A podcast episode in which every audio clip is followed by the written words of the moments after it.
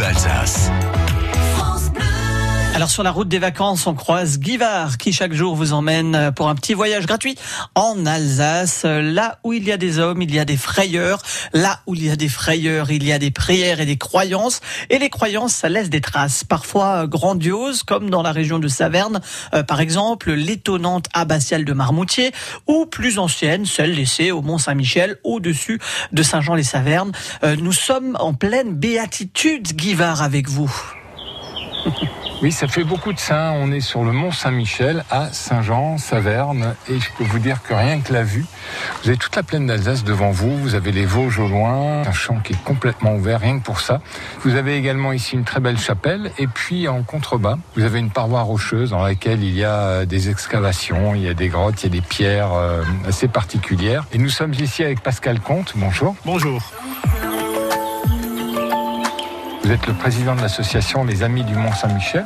Vous êtes de Saint-Jean-Saverne et c'est en arrivant au village que vous avez découvert ce lieu.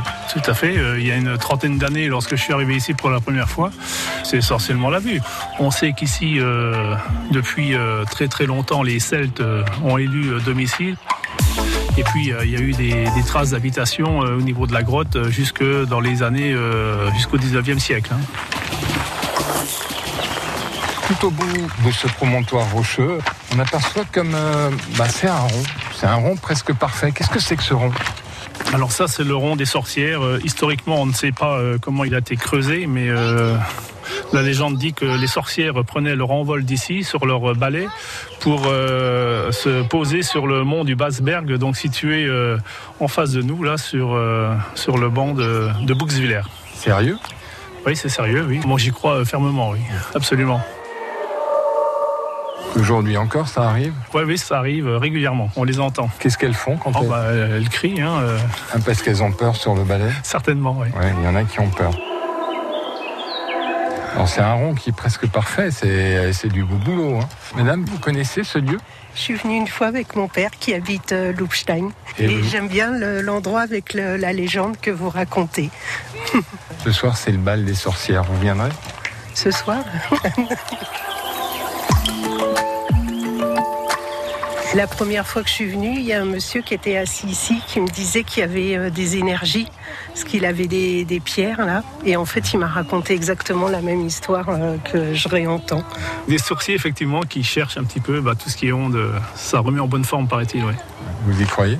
Ah oui, oui, ça, ça c'est avéré, ça. Oui. Et vous, madame, vous y croyez?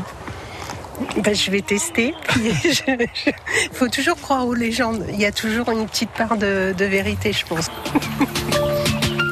Le site de la chapelle Saint-Michel avec le rang des sorcières et la grotte des fées attire depuis au moins 6000 ans et c'est euh, à une petite demi-heure à pied de l'église de Saint-Jean-Saverne où vous pouvez laisser la voiture pour entrer dans le monde du mystère. L'office de tourisme de Saverne vous y accompagne et vous proposera certainement d'autres surprises encore à retrouver sur tourisme-saverne.fr et le voyage en Alsace vous le retrouvez avec Guivard tout cet été sur francebleu.fr.